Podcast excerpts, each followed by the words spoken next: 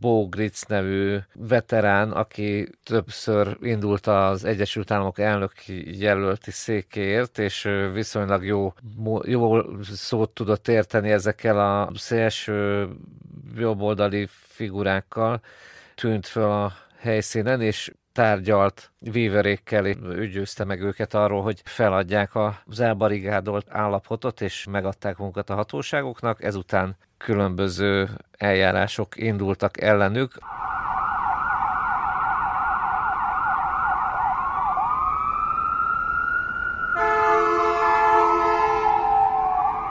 Sziasztok, ez itt a Tangó és Kes, Topár Gábor és Bezsenyi Tamás műsora. Sziasztok! Az előző adásunkban az idén 30 éve Vékóban történt eseményeket beszéltük át. Netflix dokumentumfilm sorozata apropóján beszélgettünk a szektákról, a rendvédelmi szervek logikájáról, a túlsztárgyalásról, kiszabadításról, és aztán azt jártuk körbe, hogy mit és hogyan szúrtak el a különböző hatóságok. Megint elmarad érdeklődés hiányában a világ vége, úgy Nem is érdeklődés hiányában, ne, Gábor, érdeklődés... hanem marketing szempontból Bocsásság. azt kell mondani, amit Luther Márton is, hogy már mindjárt itt van a vége, már tényleg mindjárt, csak még van még egy pici, amit ebben egyébként, ebben a földi kalamajkában, ebben a Brögel festményben végre kell hajtanunk, tehát minthogyha egy a végítélet előtti időszakot folyamatosan kitolnánk azzal, hogy ilyen eszkatológikus reményekbe bízó, alapvetően futóbolon csapatokat próbáljuk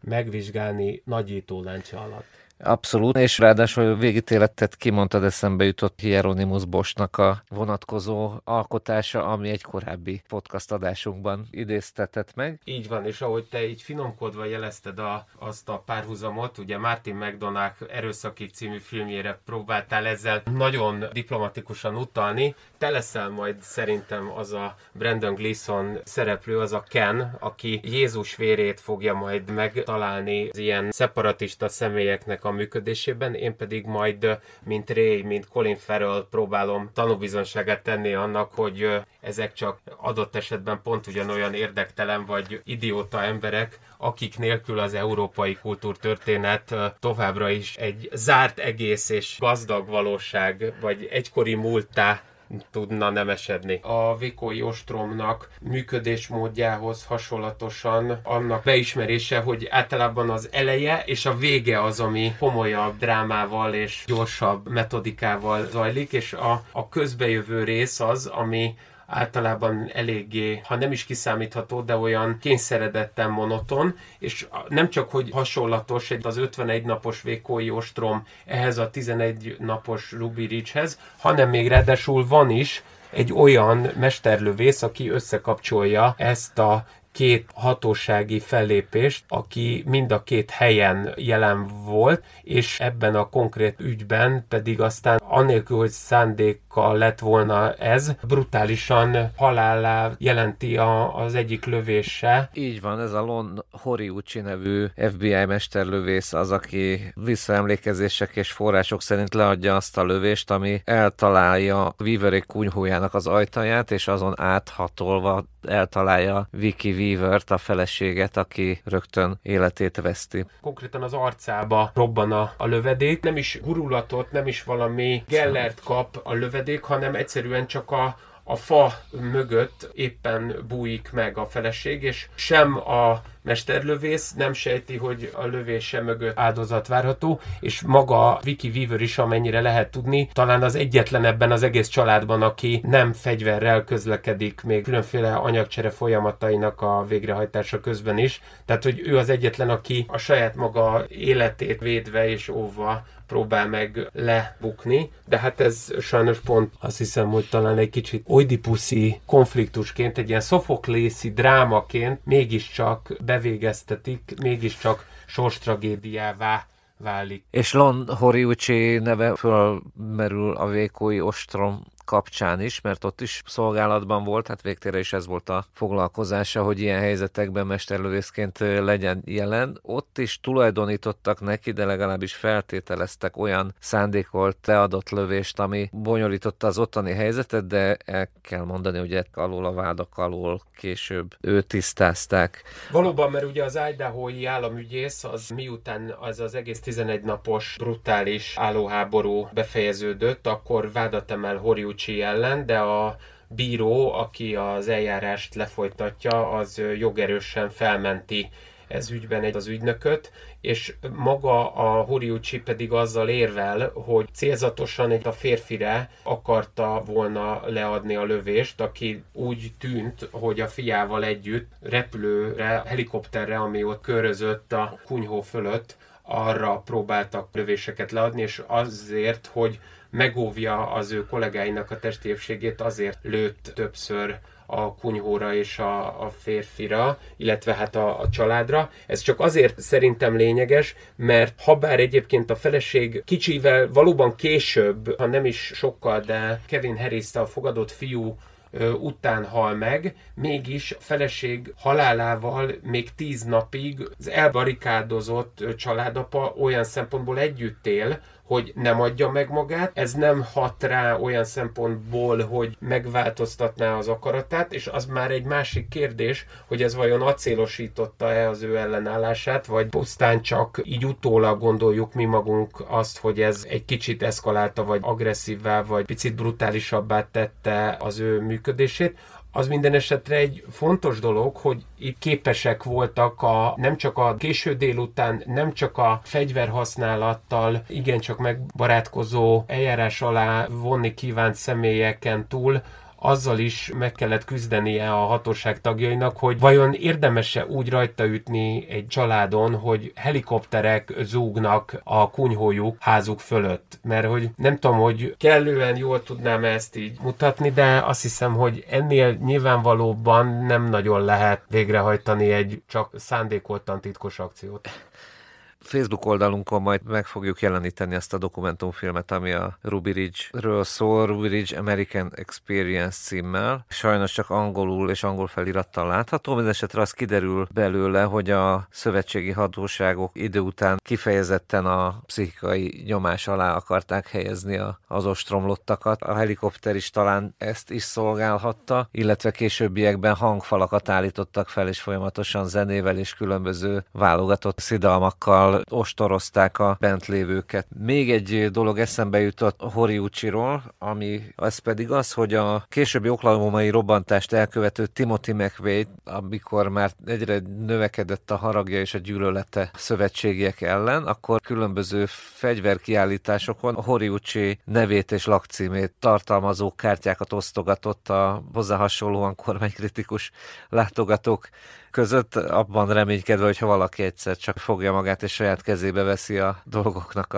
az elintézését. Visszatérve a filmre, amit... Azt hiszem, ez mindent elmond, és nem is nagyon kell nekem érvelnem, hogy miért is egy sajátos kriminális alfejezet vagy alrészleget jelent az ilyen típusú bűnügyeknek az elemzése. Igen. A filmről még egy dolog jutott eszembe, ami... Egy ilyen modernkori becsületgyilkosság. Azzal, hogy ezt a, az enigmatikussá vált másik félnek a fő-fő képviselőjét megölik, az a bármi is változna, Noha egyébként pontosan ebben a tömegtársadalomban, meg ebben a fajta közegben, ahol a hatóság az egy, arctalan szerveződés, amiben, hogyha most Horiuchi kiesik a játéktérből, akkor lép helyette legalább négy-öt másik ember oda abba a pozícióba, ahol ugyanazt a konfliktust és ugyanazt az agressziót fent lehet tartani. Ennek okán még érdekesebb, hogy ebben a modern kontextusban, meg maskarával még így is ezt nagyon hagyományos módszertan próbálják meg őrizni, hogy ha megölik Horiuchit, akkor valami megváltozik a helyzetben, ami a közösség és a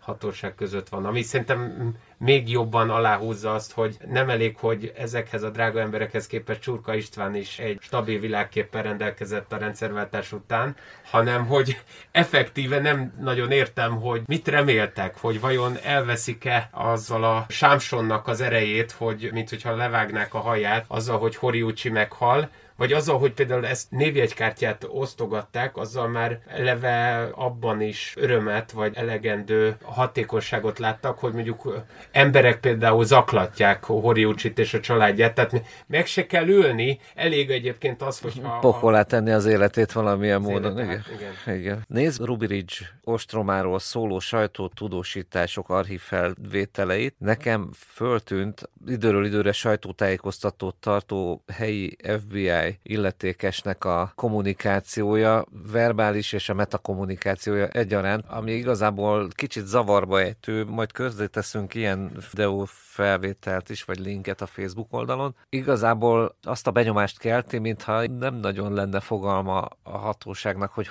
mit is kezdjen most ezzel a helyzettel. Szerinted ez mennyire tükrözte jól, de tükrözte híven a vezetői nyilatkozat a valós helyzetet, vagy pedig csak egyszerűen egy Oscar-díjat nem igen érdemlő mórikálásról, fullban kretén nyomásról volt szó. Tehát az utólagos magyarázat, keresés és értelemadás az, az hogyan értelmezhető? Úgy kérdezed? Mennyire hitelesen próbálnak kimenekülni a helyzetből? Igen, tehát amíg zajlik az ostrom lent ott abban az alaptáborban, amit ütnek a fegyveres testületek, ott időről időre megjelenik egy szomorú arcú, őszhajú ember túlméretes baseball sapkában, és kicsit Gyurcsány Ferenchez hasonló módon túl játszva hol a szomorúságot, hol a megrendültséget magyarázza el a helyzetet a sajtóképviselőinek. Az állóháború kialakulni látszik, és a felszámolásának lehetősége vagy reménye még korán sem sejlik föl, akkor én azt a problémát érzem legkomolyabban, hogy úgy viselkedik egy az ETF és a, az FBI, mint hogyha az első világháború, vagy az akkor még nagy háborúnak tekintett, tényleg első gépesített harcászati fegyverekkel végrehajtott, csak szándék szerint Blitzkriegből válik kényszeredetten olyan állóháború, ami több hónapos csatákat eredményez mondjuk a, a szommi ütközet, és mondjuk a szommi ütközet közvetlen közelébe a lövészárokban egy sajtótájékoztatót tartani, azért az tűri a vitát, és azt hiszem, hogy a 20. század elején erre nem is nagyon venné a bátorságot senki. Annyi változás bekövetkezik így a felvilágosodás után szabadon, így szapere aude lényegében, hogy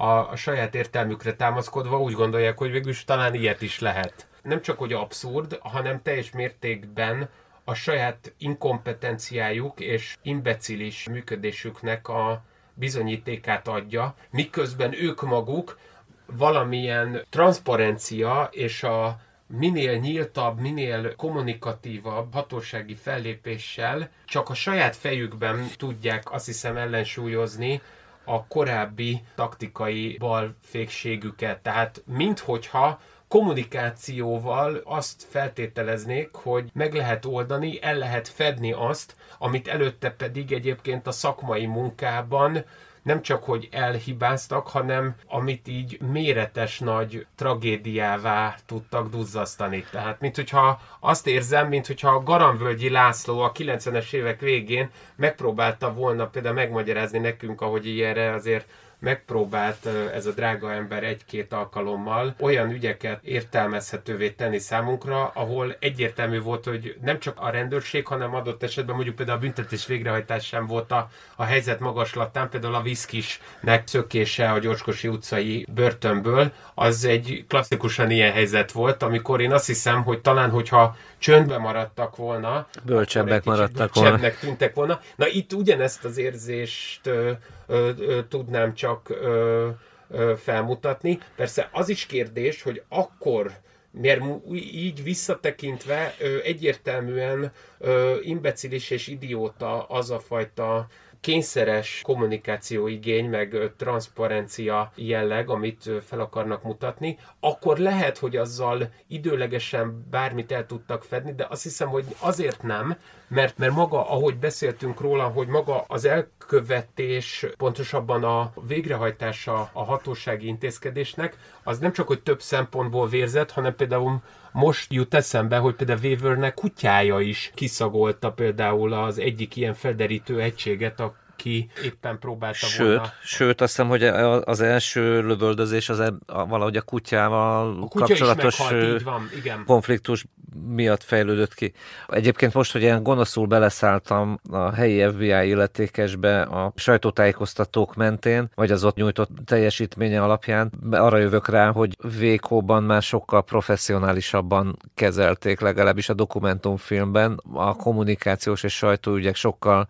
gördülékenyebben zajlanak. Igaz, másrészt azt hiszem, hogy ebben talán az is szerepet játszik, hogy ott rákényszerülnek arra, hogy nem egy elszeparált családnak a helyzetét kell bemutatni, hanem majdnem száz fő, vagy pontosabban akkor még az ostrom elején megbecsülhetetlen. Több mint száz ember, így van. Igen, az élethelyzetére kell valami érvényeset mondani, ami mondjuk a Ruby Ridge-nél még attól félek, hogy az elején egy lehetőség volt arra, hogy hát talán nem is fog főtűnni, egy, hogyha valami ökörséget mondunk. Oké. Okay. Mind a kettő esetében William Session volt a, az aligazgatója például az FBI-nak, és az a Free volt a vezető, aki elsősorban egyébként a, a nagy nyilvánosságnak szándékolta a legtöbb mondatát, vagy címezte a legtöbb mondatát, szóval az az igazság, hogy az, amit az FBI még korábban mondjuk a két világháború között, meg a hidegháború kezdetén beteljesített, mint feladatkört, vagy mint szimbólumként lehetővé tette azt a működési hatékonyságot, ami a mondjuk a J. Edgar Hoovernél létezett, még akkor is, hogyha az teljesen militarista jellegű, vagy sokkal kevésbé volt egy ilyen deliberatív, egy ilyen horizontális kommunikációra hagyományozott működés, azzal együtt az sokkal hatékonyabb, sokkal eredményesebb volt, mert itt a, túl azon, hogy ezek az igazgató, aligazgatói státuszban lévő vezetők papíron a kommunikációt tartották a legfontosabbnak, így még jobban problémás, még inkább kiütközik az, hogy valójában csak ezt az egyet nem sikerült jól lehetővé tenniük, vagy ezt a kanyart, ezt a problémát, ezt a nehézséget nem tudták jól venni. Miközben egyébként azzal ugye egyiküket sem tudjuk megtámadni, hogy taktikailag vagy szakmailag értettek volna például egy kommandós egy ilyen beavatkozó egységnek a működéséhez. Tehát végül csak az egyetlen egy dolog, amiért ők papíron is szakemberként fel tudnának lépni a nyilvánosság előtt, azt sikerült telibe húgyozniuk. Miközben én azt hiszem, hogy ezért ez egy fontos dolog, de a hatóságot persze könnyű azt hiszem elítélni és egy kicsit így pellengére állítani, aközben az egy ettől nem elszeparálható, és ezzel nem külön kezelhető, hanem azt hiszem ezzel kizárólag egységben értelmes foglalkozni azzal, hogy magának a Weaver családnak a működése és a tevékenysége az ahhoz kapcsolódik szorosan, hogy egy kulturálisan teljesen más hátterű közösségnek a tagjaiként hogyan nem tudta kileszkedni a többségi társadalomba, hiszen akkor, amikor az ETF ügynöktől például meg akarja venni, vagy pontosabban az ETF informátorával ugye együttműködésben ezt a két fűrészsel csövű puskát megbingizi Randy Weaver, aközben például az informátorral való működés okán az FBI és az ETF úgy véli, hogy érdemes őt beszervezni informátornak, ami azt hiszem, hogy talán a legkomolyabb probléma, a legnagyobb nehézséget jelenti arra nézvést, hogy hogyan is kell kezelni mondjuk far-right, komoly szélső jobboldali csoportosulásnak a tagjait, mert hogy a Andy Weaver az nem is feltételezhető, hogy bármilyen módon együtt akarna működni a, a hatósággal vagy az állammal, de az, hogy nem akar együttműködni, az nem feltétlenül kéne, hogy megalapozzon annak, hogy a, a vele szembeni agresszív fellépéssel lehetővé váljon, hogy ő felmutassa azt a bátorságát, ami azt hiszem talán, hogy sosem kellett, hogy ki legyen mutatva, vagy amit soha nem kellett neki magának kimutatnia, főleg nem a Fort Braggi katonai támaszponton, és ebből a szempontból egy kicsit engem valóban emlékeztet akár a magyar szélsőjobboldali csoportosulásoknak a működésére, mert hogyha belegondolunk, például pont a Gulyás Márton által működtetett Partizánban volt ilyen még talán két évvel ezelőtt, amikor a 64 Vármegye ifjúsági mozgalomnak két tagját meg interjú volta, azt hiszem, hogy a Székesfehérvár központjában, az egyikük volt a Kónyi kis Botond, a másik meg Barcsa Törner Gábor, akik nem elég, hogy arról beszéltek számára, hogy az ifjúsági mozgalomba beaplikálni kívánt embereket mondjuk például gázpisztolyjal ébresztik hajnali háromkor, hanem meggyőződéssel állították, hogy az egy érvényes, médiakompatibilis és érvényes diskurzus, hogy egy kerületi polgármesternek, ebben az esetben Niedermüller Péternek egy döglött patkányt küldtek, egyébként egy házi patkányt, amivel nekem csak az tetszett annó dacu, hogy sem a DK-nak a képviselői nem nehezményezték, és egyébként Gulyás Mártonnak sem merült föl videókészítés során az, hogy nem is arról kell meggyőzni ilyen drága embereket, hogy halott patkányjal nem érdemes egy konfliktust, vagy ilyen értelemben egy diskurzust elkezdeni, szóval ez ilyen mutatis mutandis azért a Randy Weaver-rel való hatósági egy idézőjelbe vett együttműködésre is érvényes, hanem esetleg talán arra kéne fölhívni a figyelmüket ezeknek a gyönyörű szakembereknek, hogy az édes anyanyelvetek, ti drága emberek, szóval, hogy akkor legalább próbáljuk már meg leírni helyesen Niedermüller Péter nevét, mert azt nem sikerült egyébként, de ez volt az egyetlen, amit sem a, a DK-sok, sem a Gulyás Márton nem nehezményezett, de az is igaz, hogy ahogy a, a Marci előszeretettel tud úgy interjút készíteni, akár Batiz Andrással, akár mással, mint hogyha folyamatosan a Hálózat című filmet egy ilyen kelet-európai kontextusban nézni. Úgy azt érzem, hogy ezek az emberek is, és itt a 64 vármegyével összekapcsolva, vagy párhuzamba hozva, ez a Weaver és ez a fajta ária testvériség, amit rendként is így informálisan hívhatunk, az 50-es években létrejött és a jobboldali mozgalom, az mint hogyha sokkal nagyobb hangsúlyt helyezne arra, hogy magát hogyan mutatja meg, szemben azzal, hogy azok az értékek, amiket képvisel, azokat végre tudná hajtani, vagy be tudná teljesíteni a saját maga közönsége számára érvényesen és hatékonyan működtetni tudná, ha például nem csinálna saját maga körül folyamatosan füstöt, de azzal, hogy állandóan tüzet generál, és abból valamilyen füstnek a kényszerképzete mentén gondolkodik, azzal lényegében saját magára hívja föl a figyelmet, miközben az a típusú elzárkózó autoktón viselkedés és működésmód, az működhetne anélkül is, hogyha látványosan hülyét próbálna csinálni magából, vagy legalábbis minél hatékonyabban belepróbálna szorítani magát diskurzusba,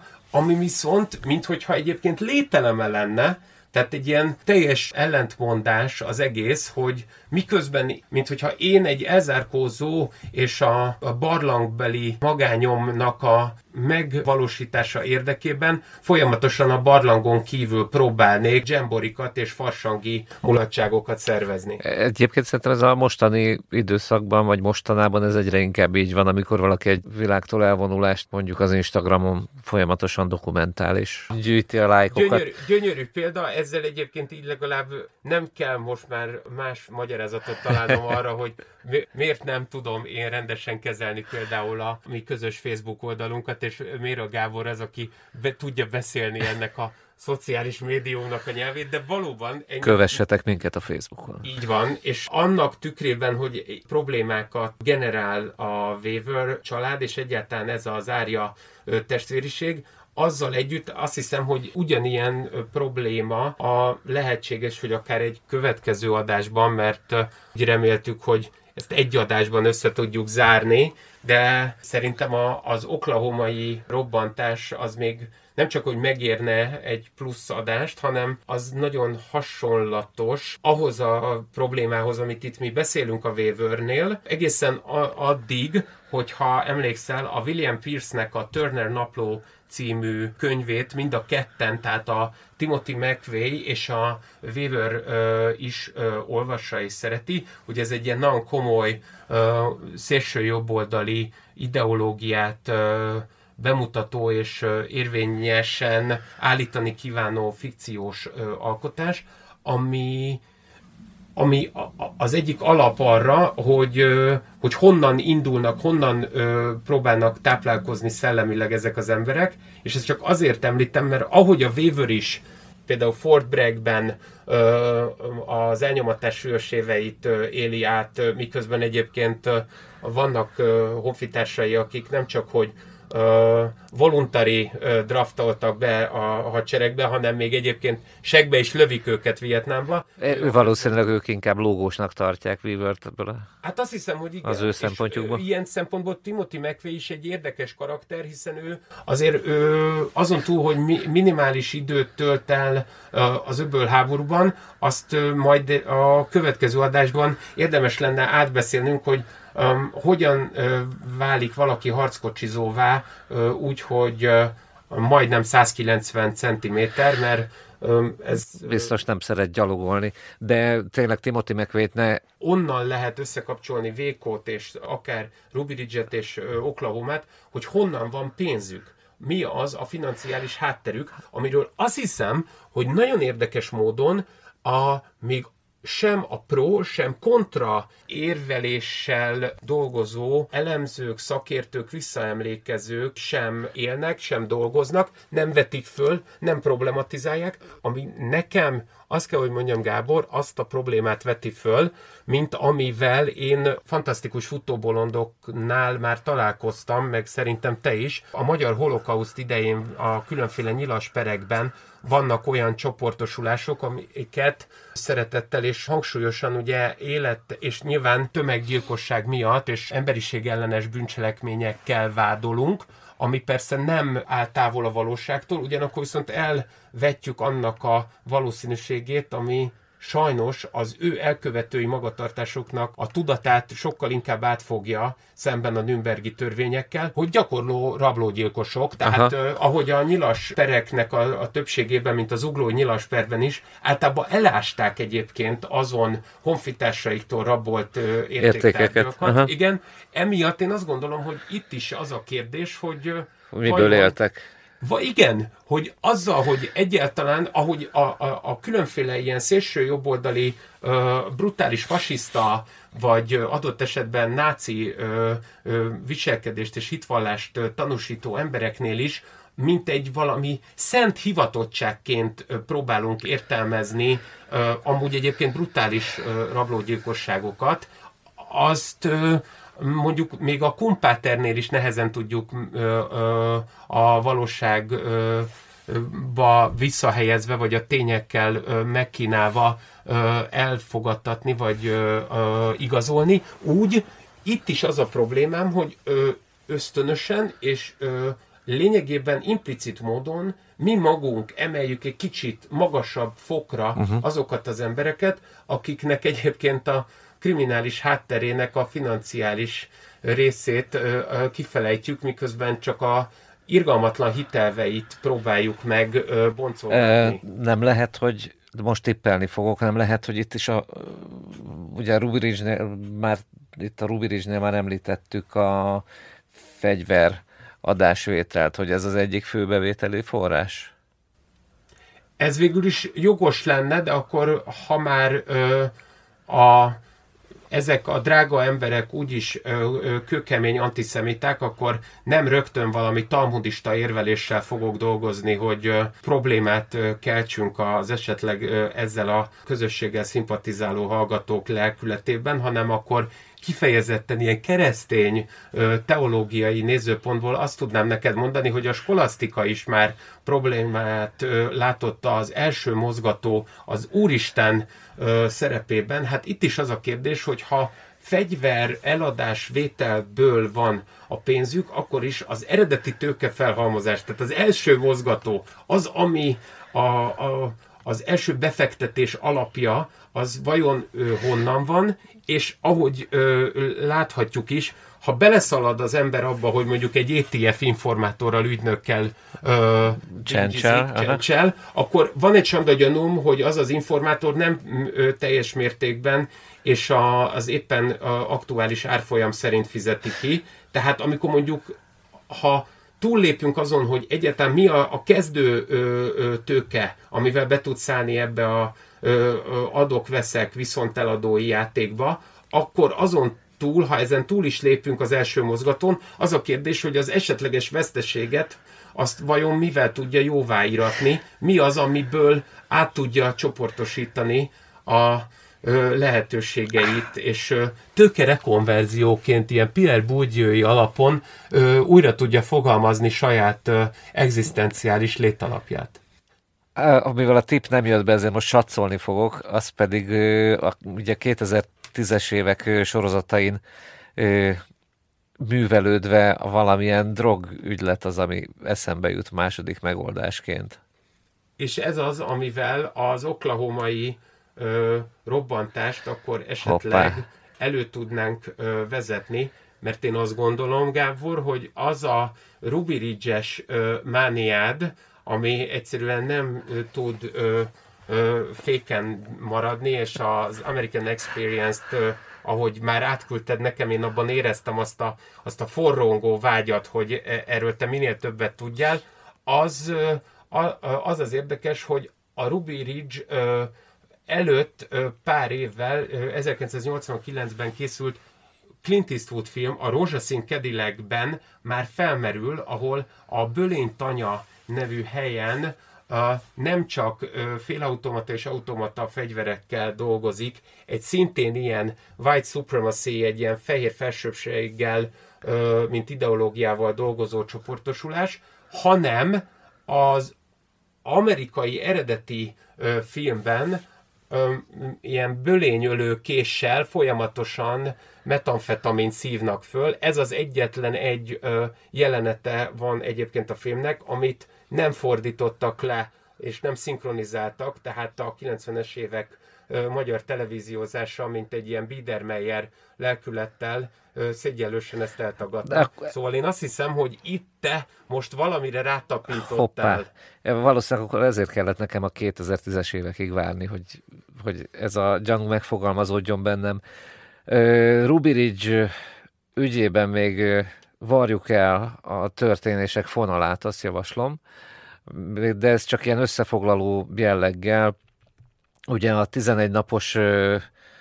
ostrom a lövöldözés után azzal zárul, hogy egy Bo Gritz nevű veterán, aki többször indult az Egyesült Államok elnöki jelölti székéért, és viszonylag jó, jó szót tudott érteni ezekkel a szélső jobboldali figurákkal,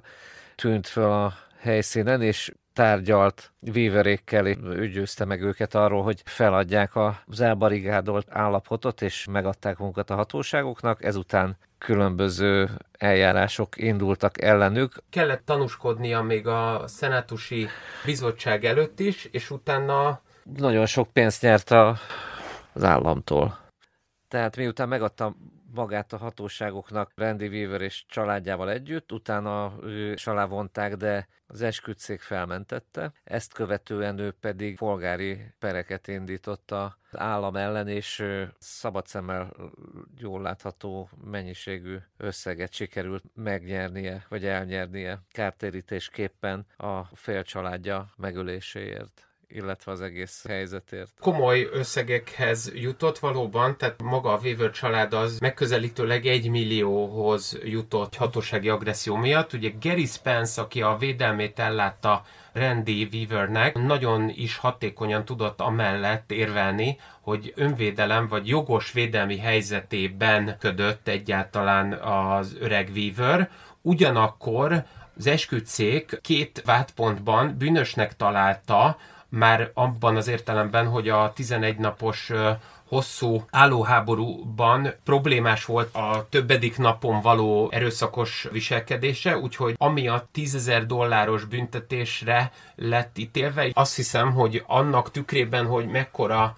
tragédia és mekkora borzasztó mételjező tragédiává nemesült, vagy a, avanzsálódott ez az egész ügy, ahhoz képest nagyon elehanyagolható, hogy 18 hónapi börtönre lett ő ítélve, amit egyébként természetesen nem a letöltés okán, hanem annak fényében, hogy utána újra tudta kezdeni vagy folytatni az életét, annak tükrében ez igazán növelte azt, hogy vajon ez a probléma mennyiben kezelhető egy-egy ilyen hatósági rajtaütéssel. Valószínűleg ezért emlékeztem úgy, hogy őt fölmentették, mert tényleg a történtek fényében ez elenyésző retorziónak tűnik, és itt nem állom meg, hogy újra előne a korábbi adásokban már hangoztatott mániámat a Egyesült Államok beli fegyverviselési szabályokról, illetve arról, hogy azt nem tudom, hogy tudtad de Iowa-ban az ottani régóta érvényben lévő szabályozás szerint, ha valaki birtokháborítást követel, illetve birtokháborítást észlel mondjuk a saját birtokán,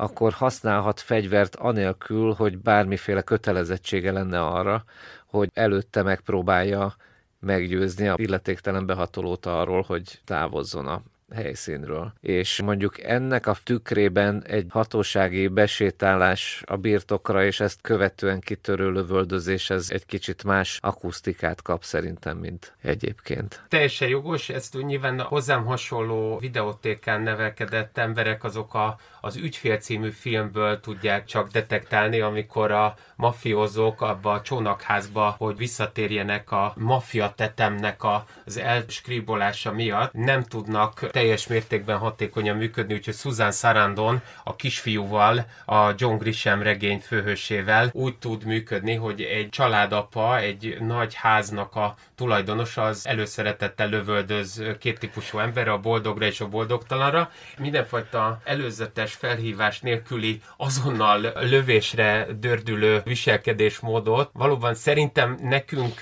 európaiaknak nagyon nehéz elképzelni. Ha már így vetetted föl Ájóvát, akkor csak azért, hogy érezzék a hallgatók, hogy ez az egész egy verkmester harmónia, egy valódi, mint egy kagylóba zárt égkő, így az elejét a végével a legszebben azzal tudjuk összekapcsolni, hogy maga Randy Weaver is Williska városában, de Iowa-ban látta meg a napvilágot, és miután ez az egész incidens lezajlik, azt követően egyébként Jefferson városába, szintén Iowa-ban telepedik le új feleségével, és éppen egy évvel ezelőtt, vagy hát megközelítőleg egy évvel ezelőtt, 2022. május 11-én legalábbis a lányának a az online posztolása alapján hunyt el, szóval ahonnan vétetett, oda is hullott el ez a drága ember, vagy ott távozott az élők sorából, és hát akkor azt hiszem, hogy nem véletlenül választotta Iowa államát arra, hogy kiélje a földi porhüvejében való minden kalandozás lehetőségét. Kövessétek addig is a Facebook oldalunkat, ez volt a Tango és Cash,